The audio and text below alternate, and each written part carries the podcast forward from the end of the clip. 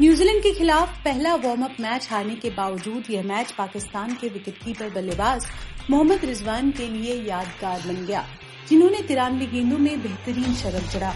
Match की पहली पारी के बाद रिजवान ने टीम के आगमन पर गर्म जोशी से स्वागत करने के लिए हैदराबाद के लोगों के प्रति आभार व्यक्त किया।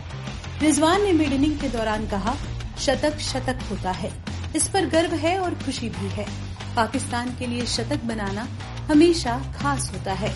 हवाई अड्डे पर ही भारतीय दर्शकों ने हमें बहुत प्यार दिया।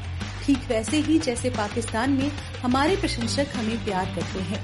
भारत में शानदार तरीके से हमारा स्वागत किया गया।